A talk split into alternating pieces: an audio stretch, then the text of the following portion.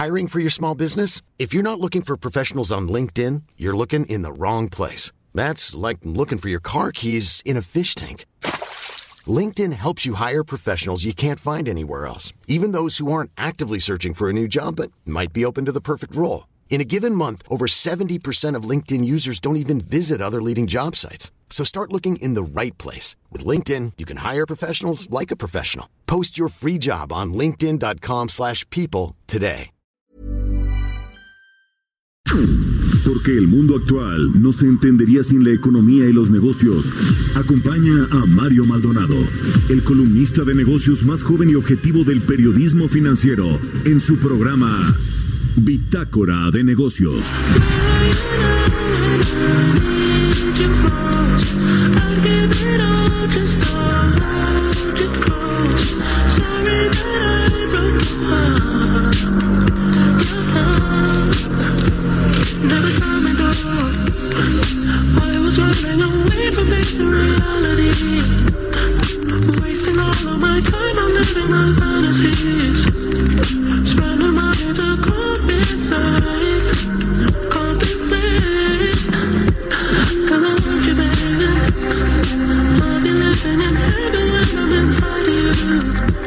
¿Qué tal? ¿Cómo están? Muy buenos días, bienvenidos a Bitácora de Negocios. Yo soy Mario Maldonado, me, me da mucho gusto saludarlos en este lunes dos de marzo del dos mil veinte, iniciando la semana rico con esta canción de The Weeknd que se llama After Hours. Esta semana vamos a escuchar canciones de The Weeknd, este, esta banda canadiense, a propósito de que el próximo veinte de marzo saldrá a la luz su nuevo álbum. Esta canción de After Hours es precisamente el primer sencillo y nombre de este nuevo material. A mí, en lo personal, me gusta mucho The Weeknd y le dije a Jesús Espinosa, nuestro jefe de información, que arrancáramos esta semanita de eh, primera semana de marzo con The Weeknd. Así que espero que también les guste a ustedes. Saludo con mucho gusto a los que nos escuchan aquí en la Ciudad de México por la noventa y ocho punto cinco de F M. Un saludo también a nuestros amigos de Guadalajara, Jalisco. Allá nos escuchamos por la cien punto tres de F M. De hecho, ya me escribieron aquí al Twitter, arroba Mario Mal, que nos escuchan. Y bueno, pues eh, un saludo, un gran saludo a todos nuestros amigos y amigas de Guadalajara, Jalisco. También en Tampico nos escuchan por la noventa y dos punto cinco de F M. En Villahermosa, Tabasco, donde el presidente estuvo, por cierto, este fin de semana. No le fue muy bien, vamos a platicar de eso. Allá nos escuchan por las ciento seis punto tres de F M, en la noventa y dos punto uno también de Acapulco, en Tijuana por la mil setecientos de A M y en el Estado de México por la quinientos cuarenta de A M. También puedes seguirnos, ya lo sabe, vía streaming en la página heraldo de méxico punto com punto m x. Ahí está el streaming de lo que sucede en la cabina de El Heraldo Radio. Son las seis de la mañana con cinco minutos y les cuento que vamos a tener en el programa. Vamos a hablar pues de este asunto del coronavirus, que parece ser que lejos de eh, disminuir o de controlarse este brote epidemiológico que está pues ya en más de casi cincuenta países y ha contagiado pues a eh, muchas personas fuera de China, que eso es también lo que preocupa, porque no hay un cerco, no hay un control de cómo se está esparciendo esta eh, pues esta enfermedad, este COVID diecinueve. Hablaremos de esto con Roberto Aguilar, eh, también eh, platicaremos con Salomón Chertorivsky, ex eh, eh, director, ex, ex titular de la Secretaría de Salud, con eh, Felipe Calderón. Él eh, eh, puso el fin de semana unos tweets muy interesantes con respecto a la comparación del coronavirus con respecto a lo que fue la influenza justamente en el sexenio de Felipe Calderón, si estamos preparados o no para enfrentar esta contingencia que, bueno, ya llegó a México. Hay cinco casos confirmados y uno más en revisión. Hablaremos de esto con Salomón Chertorivsky. Platicaremos también con Angie Chavarría, columnista de El Heraldo de México, sobre pues las propuestas para construir el, el tramo uno y dos del Tren Maya. Hay ocho empresas que entregaron propuestas para construir esta obra. Y también al respecto del eh, Tren Maya hablaremos con Alejandro Varela, director jurídico del Fondo Nacional de Fomento al Turismo, el Fonatur, quien lleva este proyecto, sobre los amparos también que hay en contra de esta obra allá en el sureste mexicano. Finalmente vamos a platicar con Claudia Guzmán, presidenta de la Comisión de Desarrollo Democrático de la Coparmex, Coparmex de la Ciudad de México sobre las pérdidas de eh, que van a, que va a tener la economía local aquí en la capital del país por el paro de mujeres este próximo nueve de marzo. Bueno, hay que contabilizar también los efectos económicos, que es parte de lo que las mujeres quieren visibilizar. Un día sin eh, la actividad de mujeres en la ciudad y en México, cuánto le cuesta a la economía y también pues la eh, pues lo necesario, obviamente, eh, y, y, eh, imprescindible que son para, para la vida y para la economía nacional. Así que quédese con nosotros aquí en Bitácora de Negocios. Son las seis de la mañana con siete minutos. Empezamos tranquilito con esta canción de The Weeknd. Y bueno, pues le dejo el resumen de las noticias más importantes con las que usted tiene que amanecer este lunes dos de marzo.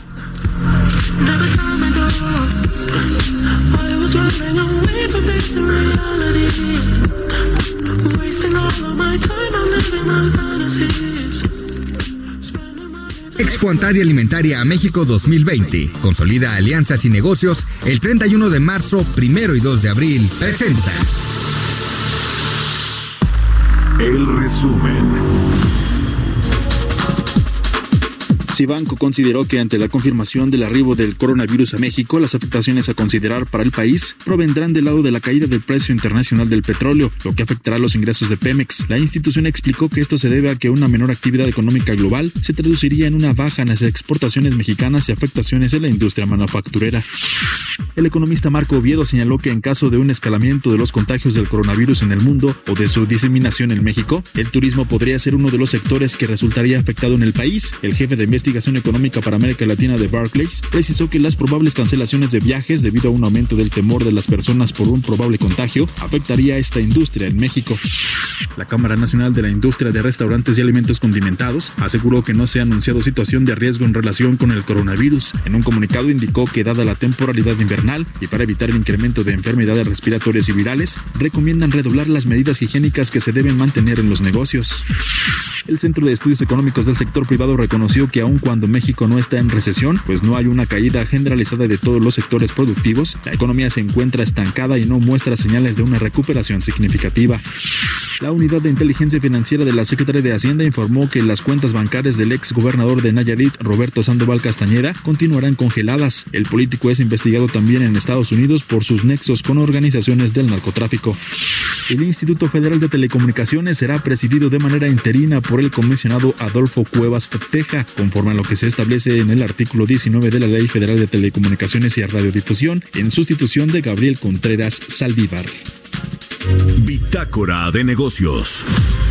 Grandes negocios, capacitación especializada en networking para el sector comercial y alimentario. Todo en Expo Antad y Alimentaria México dos mil veinte. Forma parte de esta comunidad internacional de empresas y consolida grandes negocios. treinta y uno de marzo, primero y dos de abril en Guadalajara. Informes al cincuenta y cinco cincuenta y cinco, ochenta noventa y nueve, cero cero y en expo antad punto com punto mx. Expo Antad y Alimentaria México dos mil veinte consolida alianzas y negocios el treinta y uno de marzo, primero y dos de abril. Presentó el editorial. Bueno, pues tengo que platicarles en mi editorial sobre este asunto del coronavirus. Como usted sabe, ya hay cinco casos confirmados en México, uno en Torreón, dos en la Ciudad de México, uno en Sinaloa y otro en Chiapas. Hay también once casos sospechosos que están siendo revisados en diferentes eh, partes de la República Mexicana para saber si eh, tienen confirmación o no de este coronavirus. sesenta también ya han resultado negativos, han eh, Eh, recibido y se han hecho las pruebas que eh, pues eh, nos dejan ver si hay un efecto de un COVID diecinueve, este coronavirus eh, COVID diecinueve o no. Eh, el subsecretario Hugo López-Gatell, subsecretario de Salud, ha dicho que si bien este tema es eh, pues de cuidado, hay que tener las alertas y hay que pues llevar a cabo los eh, protocolos de, de salud necesarios para evitar los contagios y también pues a, a, a título personal que las personas tomen eh, precauciones eh, debidas, como el correcto lavado de manos, el eh, eh, pues estar eh, eh, y ir al doctor cuando se presentan algunos signos que pudieran eh, te, ser eh, de coronavirus. En fin, todo este asunto, eh, pues también dijo Hugo López-Gatell que podría persistir dos hasta dos años y medio este asunto, aunque tendría que venir a menos y podría controlarse, como fue el caso en su momento de la influenza. Yo me quiero detener ahora en el tema económico. Ya escuchamos en el resumen pues el eh, contagio por donde podría venir. Por un lado, los mercados financieros, el precio del petróleo, las bolsas eh, de valores concluyeron una eh, jornada eh, pues muy mala, cerraron la semana con pérdidas bastante importantes el viernes pasado, eh, diez a doce por ciento acumulado en, en, en sentido negativo, tanto en Nueva York como en México. El petróleo también a la baja, el peso muy presionado por este asunto del coronavirus, pero también, además del tema financiero, el contagio puede venir, como ya lo decía Barclays en este análisis, por una menor actividad económica, lo cual va a impactar la recaudación fiscal, menos I V A, menos I S R, la caída de la actividad industrial, del consumo, de los servicios, van a pegarle a la de por sí ya alicaída economía mexicana, que bueno, pues ahora eh, quizá no tengamos un mejor pronóstico que un crecimiento de cero punto cinco por ciento en este dos mil veinte, que ya es muy malo tomando en cuenta la caída de cero punto uno por ciento que tuvo la economía mexicana el año pasado. Así que pues eh, nos se pegó con todo en un muy mal momento este asunto del coronavirus, la llegada a México de esta eh, pues epidemia que es ya una preocupación global. Vamos a ver si efectivamente se puede enfrentar como se hizo en el dos mil nueve con el caso de la influenza, que bueno, finalmente le terminó pegando a la economía bastante fuerte en el dos mil nueve, la actividad económica que venía, por cierto, de una crisis económica financiera mundial. Pues eh, el, el, la cereza del pastel fue la influenza, caímos seis punto cinco por ciento en ese año. Ojalá que para nada estemos cerca de, eh, de algún dato similar. Son las seis de la mañana con catorce minutos. ¿Usted qué opina? Escríbanos aquí, arroba Heraldo de México en Twitter, y a mi cuenta personal, arroba Mario Mal. Estamos escuchando, estamos aquí en el Heraldo Radio, en Bitácora de Negocios.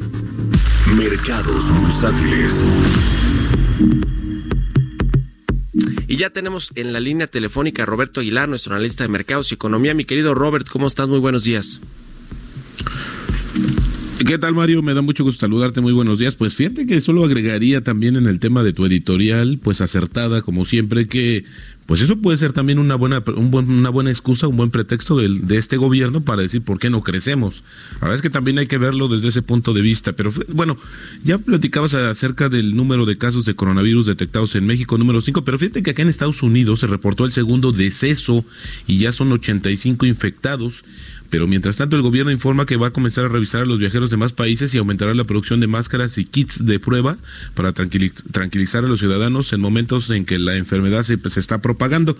Déjame decirte que, como dato curioso, por estos eh, por estas este estos lugares que visité este fin de semana, pues la verdad es que la ausencia de las mascarillas, de los cubrebocas, es, es, es este evidente, pero tampoco veo una gran preocupación por parte de los estadounidenses. Creo que estos mensajes que ha mandado el gobierno, primero el presidente Donald Trump diciendo que se va, que tienen acotado los riesgos, y ahora con esta situación de, de empezar a producir más eh, justamente mascarillas y kits de para detectar oportunamente el coronavirus, pues creo que ha mantenido un poco la calma en esta situación. Aunque fíjate que hubo un escándalo porque se detectaron algunos que son falsos o que están eh, mal eh, diseñados o que tienen algún problema y que pues eh, desafortunadamente no pueden ser eficaces al momento de pues darte el veredicto sobre el tema del coronavirus. Pero bueno, pues te decía también que eh, en China se eleva a dos mil novecientos doce el número de decesos y ya son ochenta mil veintiséis contagiados. El número de países afectados ya llegó a cincuenta y nueve,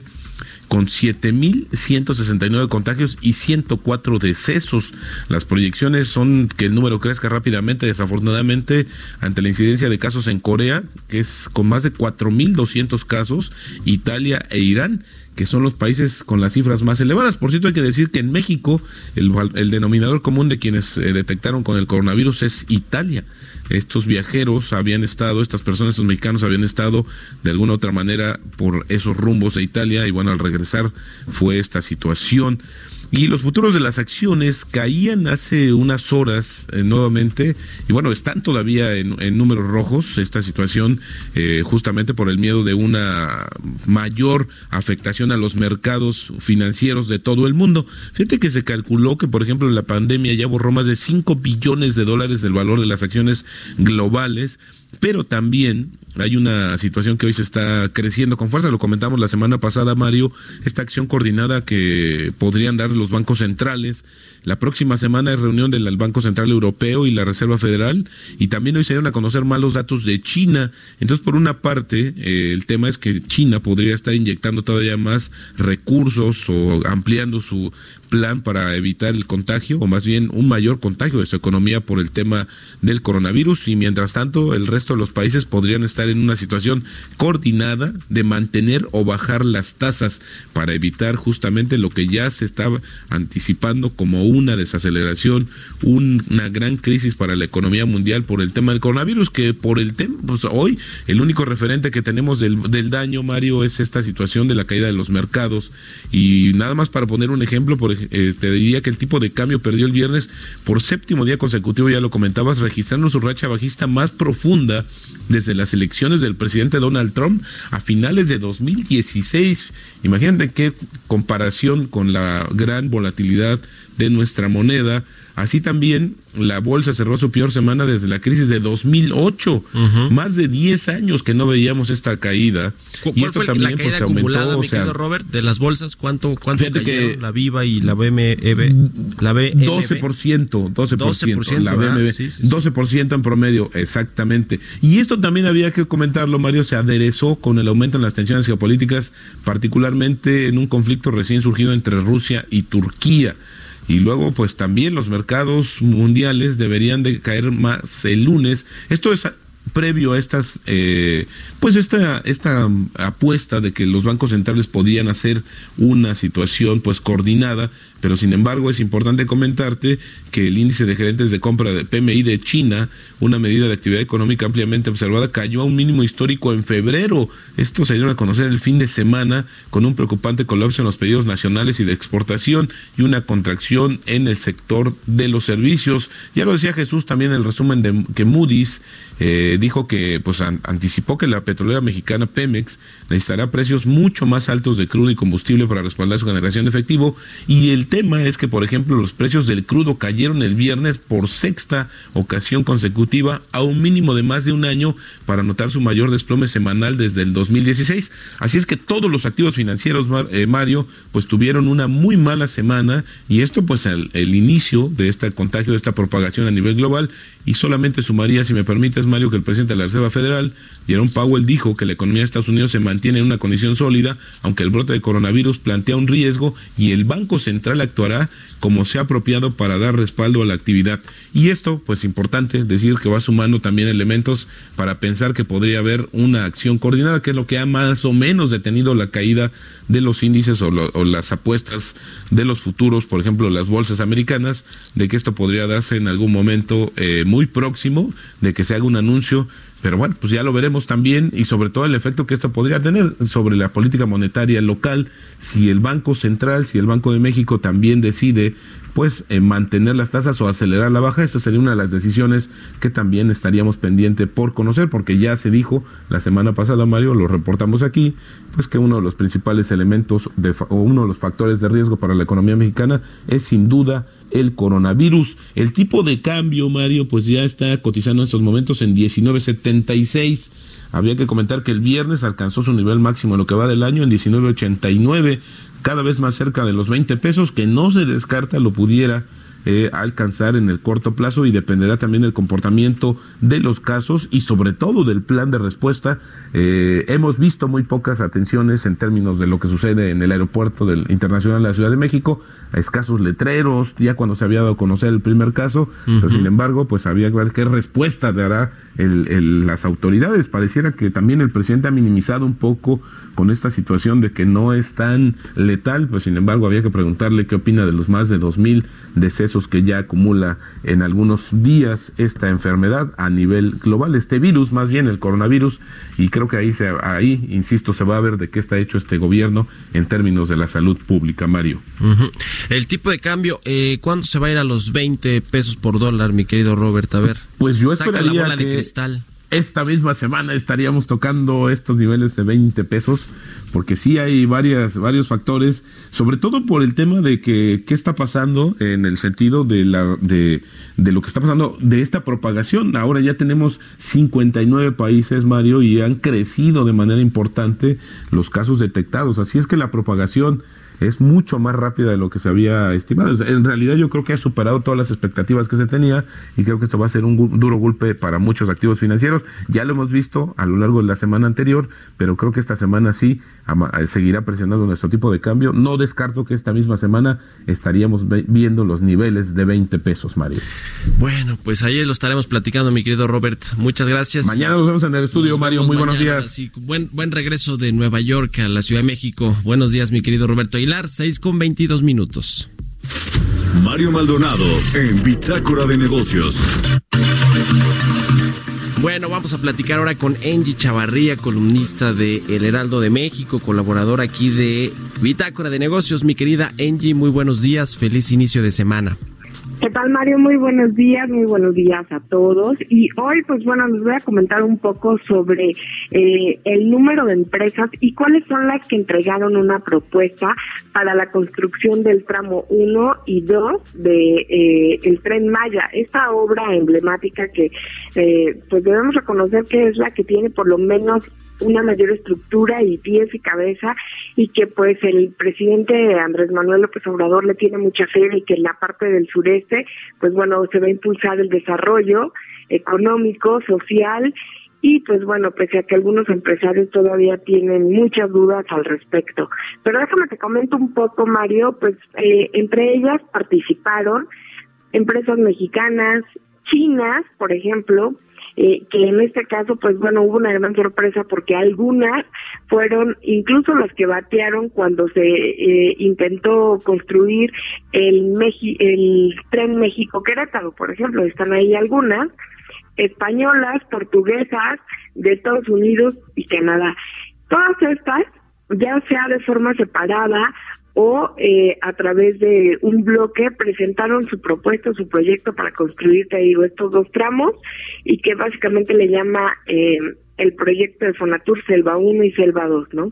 Es una obra que representa una tercera parte del proyecto y literal van a dar a conocer el próximo diecisiete de abril pues el resultado de quiénes fueron los ganadores, y entre ellos tienen que asegurar, por ejemplo, a través Eh, de función pública, pues bueno, quiénes son las que podrían ser pues acreedoras o ganadoras de todos eh, este proyecto, para que no se vean envueltas en, act- en pues en actos de corrupción o que hayan tenido un pasado turbio, ¿no? Entonces, pues vemos que algunas podrían tener un panorama mucho más difícil. Déjame te comento, está entre ellas eh, Motangin, G I A, Prodemex, los grupos Peninsular, Hermes. Todos estos han mostrado interés para este desarrollo, ¿no? ¿Cuánto es lo que se estima? ciento treinta y nueve mil millones de pesos, que es la derrama que va a dejar este tramo uno y dos, y comenzará básicamente el treinta de abril, como ya había dicho, eh, pues básicamente el director general de Fonatur. Y se espera que la obra esté básicamente en dos mil veintitrés. También está padeciendo la firma FACIR, que en noviembre pasado, por ejemplo, la Auditoría Superior de la Federación determinó que había poco más de ciento treinta y dos millones de pesos, pues bueno, del extinto D A I M, y sin embargo, pues bueno, de haber aceptado su propuesta, pues marcaría su regreso a las grandes obras. Está Rexa, la cementera Holcim, que también pues le interesa ser parte del concreto de, de esta obra. Grupo México, de Germán Larrea, que hace poco, por ejemplo, devolvió la concesión de pastas de concha al gobierno de Andrés Manuel López Obrador. Y también, pues bueno, está eh, un par de, de empresas mexicanas muy pequeñas, que serían pequeños proveedores, pero pues ahí están, ¿no? Ahí están las que hoy quieren regresar, las que incluso muchas ya conocemos, pero serían básicamente las que quieren ser las protagonistas de esta obra emblemática. Uh-huh. Pues bueno, lo que pasa es que no se pueden eh, crear eh, nuevas empresas que puedan tener la capacidad de participar en estas licitaciones, es decir, con la nueva con la cuarta transformación no pueden eh, nacer de la noche a la mañana empresas, sino son las que siempre han participado, las que pueden eh, eh, pues estar concursando, ¿no?, por estas licitaciones. Ciertamente hay unas ahí polémicas que eh, pues están muy ligadas a los sexenios anteriores e incluso a exfuncionarios del gabinete de Enrique Peña Nieto, de Felipe Calderón, y bueno, pues ahí está, ¿no? Ahora yo creo que lo que tienen que hacer es, es eh, ceñirse a lo que dicen los contratos y evitar cualquier práctica de corrupción o cosas por el estilo, pero pues no hay nuevas empresas, digamos, muchas nuevas grandes constructoras o eh, eh, pues eh, participantes de estas eh, licitaciones, Angie. No, es porque justamente lo mencionas, Mario, eh, son empresas que ya tienen un largo tramo recorrido, que pues son las que son expertas en el tema, las que pueden desarrollar una obra de esta envergadura, y también pues bueno, necesita el gobierno que les garantice la construcción, que les garantice también, pues bueno, la rentabilidad que van a tener, ¿no? Como dices tú, no no se puede hacer de la noche a la mañana, pero también, pues algunas, eh, pues bueno, están abiertos expedientes, pero no sabemos a ciencia cierta si en realidad, ya sea a través de sus empleados u otros, tuvieron alguna colusión con algunos gobiernos. Lo que sí es que, pues vemos que pronto ya se va a dar a conocer el ganador, uh-huh. y lo que esperamos es que también los empresarios, pues bueno, como como por ejemplo hay una parte que es el Consejo Internacional de Empresarios del Sureste, ellos dicen que ya ven una gran oportunidad a nivel social para mejorar las economías de, de todos estos habitantes, pues por lo que esperan que el fallo se dé lo más pronto posible, que lo realmente lo conoceremos el diecisiete de abril. Ya, bueno, pues veremos cómo va avanzando esta obra del Tren Maya. Muchas gracias, Angie Chavarría. Danos tus redes sociales para que la gente te siga. Muchas gracias, Mario. Por favor, los invito a leerme el día de mañana a través del Heraldo de México, y mis redes sociales son eh, Twitter, arroba Angie Chavarría, y eh, Instagram, arroba Angie Chavarría. Muy bien, pues ahí está. Muchas gracias, mi querida Angie. Muy buenos días. Son las seis de la mañana con veintinueve minutos. Vamos a hacer una pausa y regresamos con más aquí a Bitácora de Negocios. Continuamos en un momento con la información más relevante del mundo financiero en Bitácora de Negocios con Mario Maldonado. Regresamos. Estamos de vuelta en Bitácora de Negocios con Mario Maldonado. Entrevista.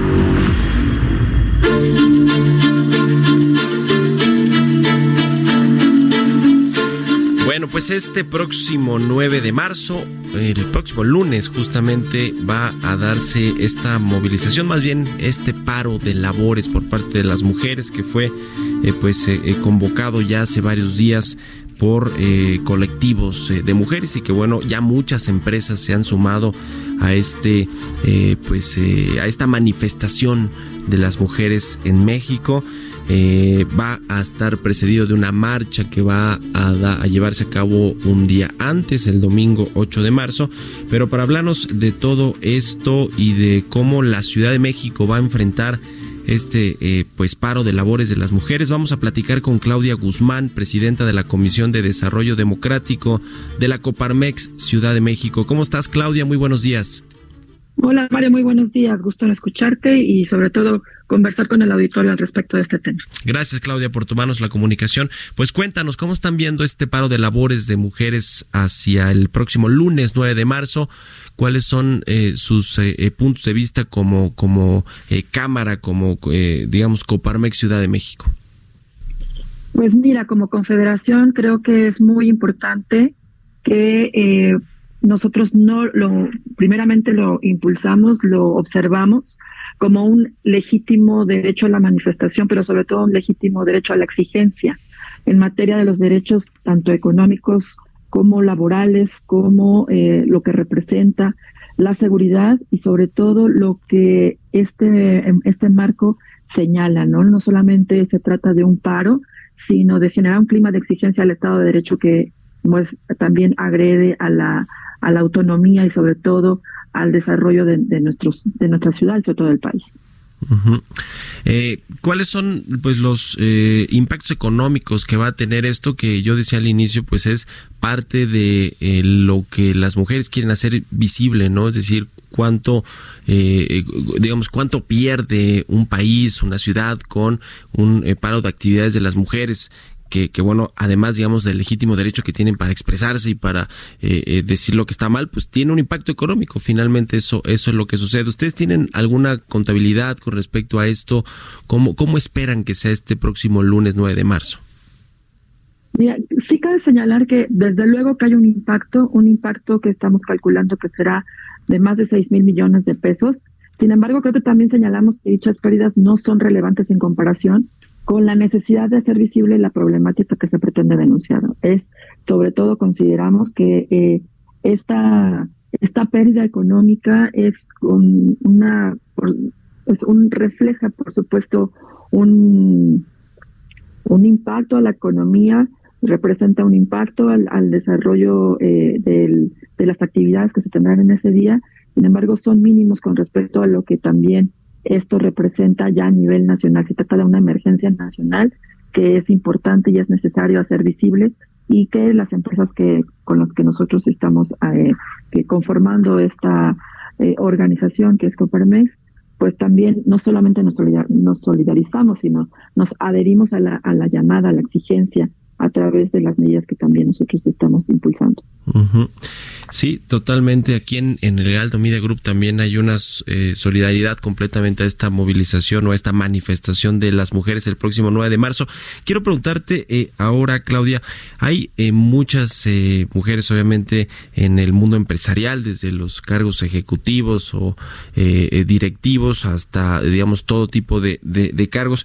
Eh, hay empresas que eh, han manifestado ah, abiertamente que están de acuerdo con esa mo- eh, movilización o manifestación y que apoyan, por supuesto, a las personas, a las mujeres que trabajan en, en los corporativos, pero hay otras que no se han pronunciado al respecto y que quizá pues no estén contemplando eh, eh, ser flexibles en sus políticas y, y, y poder eh, pues darles el día o digamos o, o permitir que no vayan a los a los lugares de trabajo. Esto ustedes eh, cómo cómo lo ven, digamos, lo tienen en el radar. Eh, están eh, estarían, digamos, haciendo una eh, un llamado a estas empresas quienes no se han sumado ni públicamente ni, ni internamente a esta eh, a este apoyo, a esta solidaridad con este movimiento del próximo nueve de marzo. Mira, las empresas eh, que integran a eh, la Confederación eh, prestan un sensible y un eh, claro alineación a, a pues justamente hacer de esta movilización, de este paro, eh, una exigencia clara, como lo hemos hecho no solamente en estos temas, sino no, absolutamente en otros que también tienen que ver como la anticorrupción y todo, toda la agenda que exige justamente las mejores condiciones de desarrollo. Eh, por supuesto que las empresas que se pronuncien o no, que eh, está, estén fuera de nuestro marco de Coparmex, pues no podemos tener esa incidencia. Es necesario que sí todas las empresas tu, tuvieran esta pues buena práctica de pues por también primeramente señalar que tanto esta manifestación como otros otras buenas prácticas deberían estar incorporadas. Sin embargo, eh, creo que hay que generar también un clima de cambio cultural, de mostrar que esto no se trata solamente de, de dar un día o de eh, ser solidarios con una causa o de una, como lo han llamado, una alineación a un adoctrinamiento. No se trata de eso. Se trata de, de tener esta eh, pues claridad de que no, no solamente es un tema de las mujeres, sino es un tema del derecho que todas y todos tenemos a una vida libre de violencia, a generar las condiciones al Estado, generar esta exigencia al Estado, al Estado de derecho que nosotros tenemos que eh, abrazar si queremos tener las mejores condiciones de desarrollo. Esto, bueno, pues las empresas tendrían que no solamente ignorarlo, sino incorporar políticas de trabajo de que fomenten la cultura de la prevención y la denuncia, que promuevan los valores de la justicia distributiva, los salarios, que se incentive un verdadero empoderamiento económico a las mujeres, que permita adquirir una verdadera libertad financiera y condiciones de seguridad. Y entenderlo, y de entender estas este, estas series, estas dinámicas, pues las empresas generarían marcos de competitividad. Eso es lo primero que tendría también que, que observarse. no todas las empresas, abiertas o no, no solamente a esta, a esta expresión genuina, que cabe señalar que también tampoco se puede ni tener una, eh, digamos, una exigencia o una coerción a que las personas asistan o no, uh-huh. o que se, se pronuncien sí o no, porque también estamos hablando del derecho a la libre manifestación, y esto, bueno, pues también está dentro de los marcos de eh, pues de los de los derechos humanos de las personas uh-huh. que habitamos en nuestra ciudad. Muy bien, pues estaremos pendientes, por supuesto, de lo que suceda el próximo domingo y el próximo lunes, que es formalmente ya este eh, paro, este un día sin mujeres, un día sin nosotras. Muchas gracias, eh, Claudia Guzmán, eh, presidenta de la Comisión de Desarrollo Democrático de la Coparmex Ciudad de México, por habernos tomado la llamada. Muchas gracias a ustedes, muchas gracias por eh, considerarnos también en, en la voz para poder llevar este nuestra nuestro pues justamente pres, presencia en este par. Gracias, gracias Claudia. Muy buenos días, seis con cuarenta minutos, vámonos a otra cosa. Mario Maldonado en Bitácora de Negocios. Eh, vamos a platicar con Salomón Chertorivsky, eh, pues profesor investigador del C I D E, ex secretario de Salud, ex comisionado nacional de Protección Social de Salud también en el gobierno del presidente Felipe Calderón. ¿Cómo estás, Salomón? Muy buenos días. Hola Mario, buenos días, te, te saludo con enorme gusto a ti y a tu auditorio. Gracias Salomón por tomarnos la, la llamada y ayudarnos pues a entender este asunto del coronavirus, más bien lo que tiene que ver con que eh, pues si México está preparado para enfrentar esta eh, eh, epidemia o esta posible pandemia, como ya ha dicho la Organización Mundial de la Salud, que podría eh, eh, convertirse en eso, si no es que ya es. ¿Cómo la ves? Eh, porque pusiste además unos tweets muy interesantes el fin de semana que nos llamaron la atención y, y, y queremos que, que aquí en Bitácora de Negocios nos, nos los platiques, mi querido Salomón. Claro, Mario, mira, pues hay que empezar con, con, con esto que, que mencionas. Este, en efecto, cuando dices una pandemia, pues suena así como una cosa este, desastrosa, eh, eh, pero realmente a lo que refiere es una nueva enfermedad que se propaga Eh, a lo largo del planeta, o por lo menos en todas las regiones. Hoy ya son setenta países este, que presentan por lo menos un caso, entonces muy seguramente eh, eh, el día de hoy, mañana, este, la Organización Mundial de la Salud, la, la, la, la declaratoria de, de, de pandemia, pero esto es normal. Ahora, eh, eh, el tema es que, que la información Eh, eh, la actuación oportuna es lo que debe de prevalecer, porque en estos casos lo más preocupante siempre es el miedo que se genera y con eso las sobrereacciones o, o las reacciones equivocadas. Uh-huh. Yo yo creo que algunos datos ayudan, ¿no? Eh, eh, al día de hoy, hoy mientras hablamos, este Mario, son ya eh, ochenta y nueve mil setecientos setenta y nueve casos en el mundo reportados, comprobados. Este, porque esto quiere decir que ya hubo una prueba de laboratorio que lo comprobó. Este, se calcula que por cada caso comprobado puede haber otros diez, este, que ni siquiera llegaron a, a, a la unidad médica, ¿no? Este, que, que no pasaron de síntomas sencillos. Uh-huh. Este, y van un poquito más de tres mil muertes en el mundo. Eh, ochenta mil de estos, casi noventa mil, este, se concentraron en, en China, y particularmente en, en un par de regiones. Ahora bien, eh, más del ochenta por ciento de todos los casos no pasan de una cosa muy simple. Este, se ha dicho una, una, una suerte de gripa, eh, eh, y así es. Este, luego el quince por ciento pues pueden ya tener una carga más importante hacia una neumonía, algún problema respiratorio, este, en fin. Y, y ya alrededor del cinco por ciento, Mario, son los pacientes que tienen un tema severo. Este, de ello también creo que es interesante que el auditorio sepa, la gran mayoría de los casos en donde ha habido un fallecimiento han sido en, en, en personas mayores de edad o que tienen ya o una comorbilidad que es otro tipo de padecimientos, este, que ya que ya tienen un padecimiento este, del corazón, que ya tienen una enfermedad respiratoria este, crónica, eh, insuficiencia renal, etcétera. Uh-huh. Entonces, este, digo, primero hay que ponerlo así, porque la, las probabilidades de que haya un caso que se complique en una persona sana, eh, eh, en fin, que detecta a tiempo y se, se empieza a tratar, este, pues es, es, es, es baja. Ahora bien, eh, México está preparado, y voy a tu, a tu pregunta, en, como ya vimos, sobre todo desde la influenza H uno N uno en el año dos mil nueve, nuestro país tiene un muy robusto sistema de vigilancia epidemiológica y tiene un buen sistema de diagnóstico, en donde cuando hay casos, cuando llegan a la unidad médica, se detectan, este, pues sabemos que ahí están, y por eso pues hoy podemos decir México trae cinco casos comprobados, en fin. Uh-huh. Segundo, Eh, en materia de atención, eh, a mí ahí pues me preocuparía si de repente fueran cientos de casos severos este, en el país, porque eh, pues bueno, pues, pues ha habido este, algunos problemas ya administrativos eh, eh, en este gobierno, este, porque... Eh, eh, la reconversión de hospitales con soporte respiratorio, cuartos aislados, pues no es tan sencilla. Y eh, pues antes el Seguro Popular, Mario, tenía un fondo del uno por ciento de todos sus recursos para este picos en la demanda, para momentos extraordinarios. De ahí se financió la H uno N uno en dos mil nueve, y pues hoy con la desaparición del Seguro Popular, pues no hay certeza de que existan los fondos para hacer frente a la a la contingencia, si llegara a haber, Mario. Uh-huh.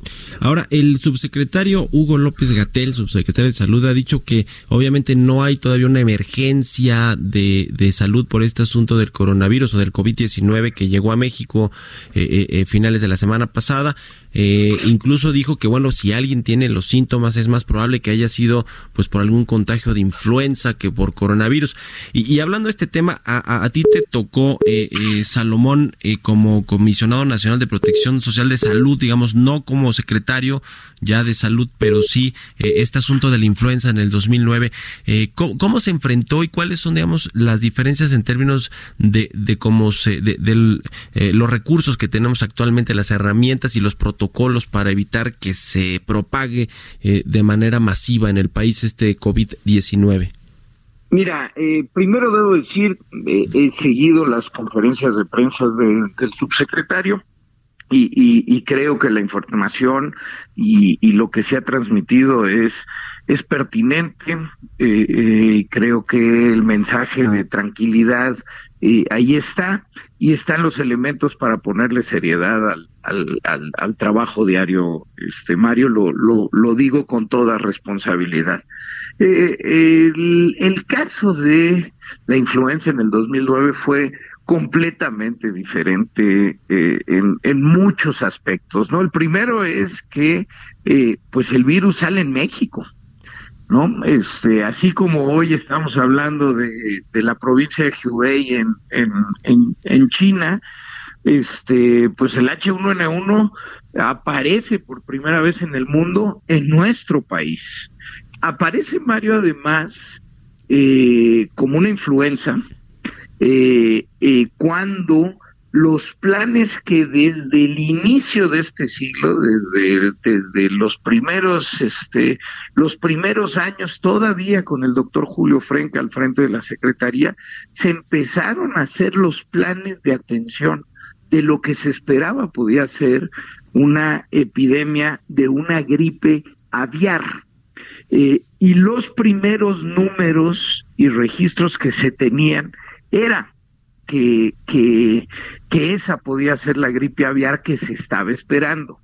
Y las tasas de contagio y las tasas de letalidad que se preveían en ese plan de una gripe aviar que iba a llegar al país, pues eran muy altas, ¿no? Uh-huh. O sea, sí estábamos hablando este, de, de que podía haber más de doscientos mil fallecimientos con el plan de preparación que se tenía previamente y con los primeros datos que se tuvieron. este ya ya conforme avanzó este el, eh, lo, las primeras los primeros días, yo te diría la primera semana, pudimos tener mejor información de la tasa de contagio, la tasa de letalidad y lo que fue fundamental, este de manera muy rápida supimos que el oseltamivir, te acordarás, el uh-huh. famoso, la marca es Tamiflu, sí, sí, este, sí. funcionaba. Que si había síntomas, lo tomabas en las primeras cuarenta y ocho horas y te curabas. Entonces, pues bueno, se hicieron las medidas necesarias conforme la información que se tenía para que eh, la propagación fuera más lenta, para cortar la propagación, pero además los casos que se tuvieron y que se agravaron tuvieron cura inmediata. Uh-huh. Eh, hoy tenemos, hoy no es nuevo, tenemos toda la información de lo que ya suscitó y el primer reporte, el primer trabajo de la Organización Mundial de la Salud eh, al once de febrero, si mal no recuerdo, de ya lo que se vio en China. Y eso nos da un montón de reportes. Por ejemplo, la tasa de letalidad pues fue mucho más alta en los primeros días, Mario, cuando uh-huh. pues los sistemas de salud de, de, de, de la provincia de Hubei no estaban listos, no estaban preparados. O sea, el fallecimiento corresponde más a la, a, a, a la falta de capacidades que tenía el sistema de salud en ese momento que, que al coronavirus en, en, en sí mismo. Uh-huh. Hoy tenemos toda esa información. Estamos observando sistemas de salud más avanzados como Corea o Italia. Pues Corea trae una tasa de letalidad bajísima, sí, porque los sistemas de salud están funcionando. Este, aún así traen ya tres mil casos, ¿no? Uh-huh. Pero la letalidad es muy baja. Entonces tenemos la oportunidad de observar este lo que está pasando en el mundo eh, eh, e irnos preparando este uh-huh. para un eventual crecimiento de casos. Ahora, pues vayamos viendo cómo se propaga. Yo, yo sigo insistiendo y creo que las medidas que se sugieren son las absolutamente pertinentes. Hay que lavarse un chorro las manos todo sí. el tiempo. Esa es la mejor forma de evitarlo. Usar gel antibacterial, el estornudo de etiqueta.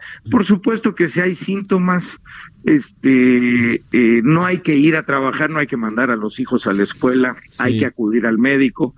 Y con eso, eh, esto debe de pasar, este, como han pasado un montón de este coronavirus o viruses uh-huh. este, a lo largo del tiempo. Pues veremos cómo va evolucionando esto, ojalá que se logre controlar y que, bueno, pues no, no se propague, no se haga en masivo y, y obviamente pues que la, la, la tasa de letalidad sea, sea baja como, como ha sido y, y, y si lo comparamos con el SARS del dos mil dos o el MERS del dos mil doce, pues ah, es, es mucho más baja. Muchas gracias, Salomón Chertorivsky, por habernos tomado la llamada y ayudarnos, ayudarnos a entender de cómo eh, pues eh, se logra atajar una crisis como la del coronavirus, que en su momento pues ya vivimos algo más o menos similar o más más bien más duro con la influenza en el dos mil nueve. Muchas gracias, Salomón. Gracias, Mario. Saludos al auditorio. Un abrazo, que estés muy bien. seis con cincuenta y tres minutos. Historias empresariales. Y justamente por este brote del COVID diecinueve, muchos eventos masivos, multitudinarios alrededor del mundo se han cancelado.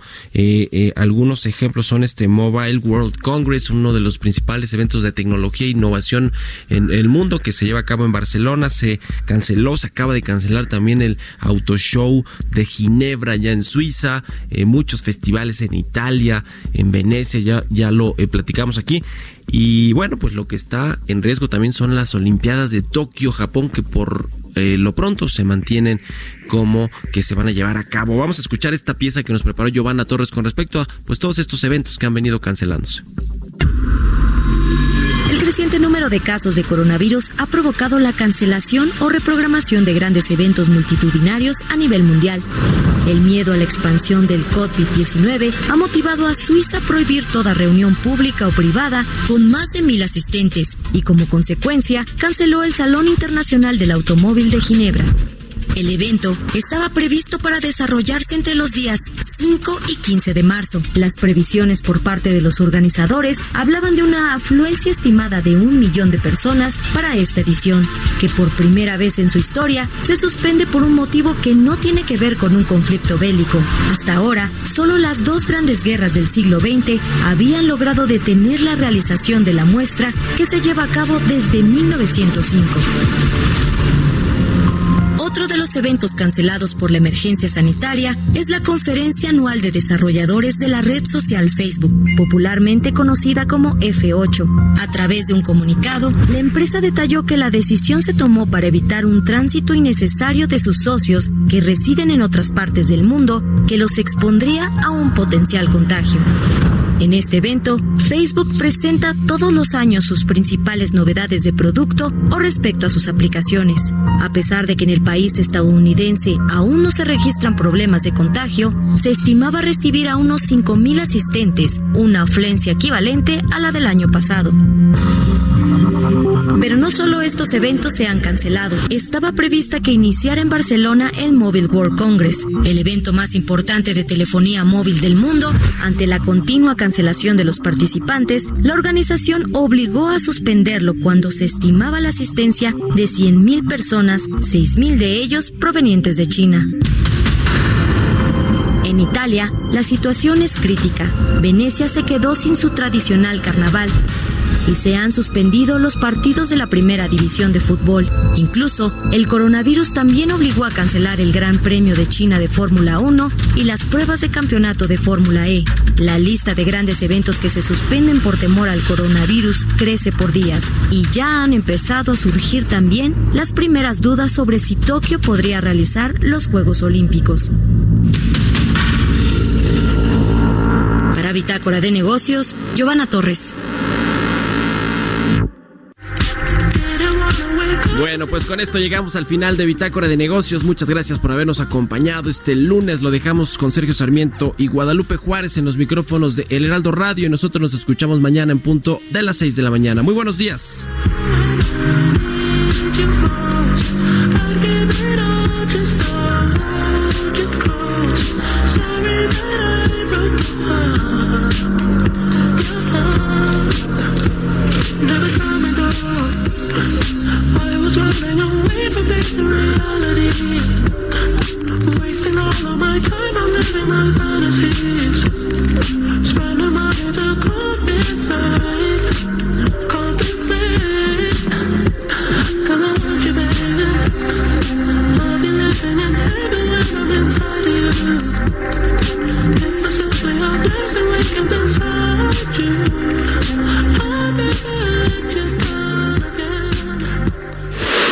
Esto fue Bitácora de Negocios con Mario Maldonado, donde la H suena y ahora también se escucha, una estación de Heraldo Media Group.